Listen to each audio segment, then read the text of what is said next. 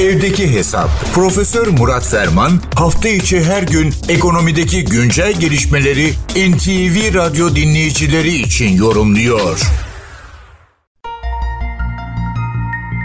Hayatın rutin akışının bozulduğu, olağan dinamiklerin artık geçerli olmadığı her durumda işletme yönetim bakımından kriz yönetimi ilkeleri veya esasları hakim olmaya başlar. Yaşadığımız büyük felaket, deprem felaketi de hiç şüphesiz rutinin dışına çıkmaktır ve bu bakımdan kriz yönetimi ilkeleri ve yaklaşımları çerçevesinde yönetilmeli, bu şekilde vaziyet edilmelidir. Kriz yönetimi söz konusu olduğunda bir takım özellikli ve öncelikli noktalara öne çıktığını veya bunlara dikkat çekildiğini görüyoruz. Mesela risk yönetimi bunların ayrılmaz bir parçasıdır. Elbette kriz yönetiminde çok değişik ve farklı yaklaşım ve ilkeler geçerli olmakla birlikte temel bir unsur hemen ön plana çıkıyor. Zararın önlenmesi, zararın daha büyümesinin engellenmesi bakımından acil durum ve müdahaleler.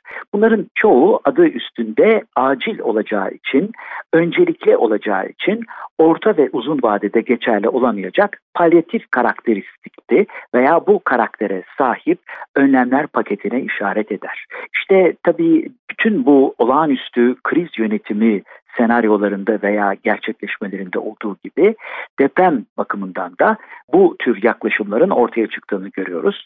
Meselenin ekonomik boyutunu ele aldığımızda şu ortaya çıkıyor. Elbette ilk önce bir takım e, müdahaleler, destekler, yardımlar, e, serbestleştirici veya reflesyonist politikalara ihtiyaç vardır. Netice itibariyle can suyu sağlanmak durumundadır. Ancak esas mesele buradaki palyatif tedbirlerin veya öncelikli tedbirlerin orta ve uzun vadede tahribat etkisini ya da ters etkilerini de hesaba katmaktır. Teşbihte hata olmaz, kortizon tedavisi gibi dikkatle uygulanılması gereken bir takım tedbirlerden veya yaklaşımlardan bahsediyoruz.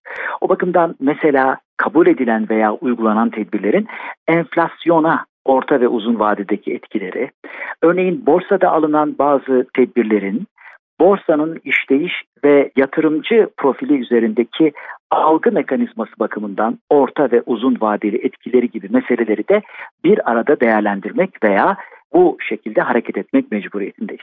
Netice itibariyle ekonomi kıt kaynakların ve kısa, orta ve uzun vadeli perspektiflerin bir arada optimal şekilde hemhal edildiği ve yönetildiği bir bütünden ibarettir. Bu genel değerlendirme ve bilgi paylaşımı çerçevesinde değerli dinleyenlerimize katma değeri yüksek ve yüksek katma değerli bir gün diliyor. Huzurlarınızdan hürmetlerle ayrılıyorum.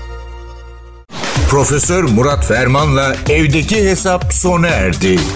Kaçırdığınız bölümleri double-u double-u double-u nokta en ti vi radyo nokta com nokta tr adresinden dinleyebilirsiniz.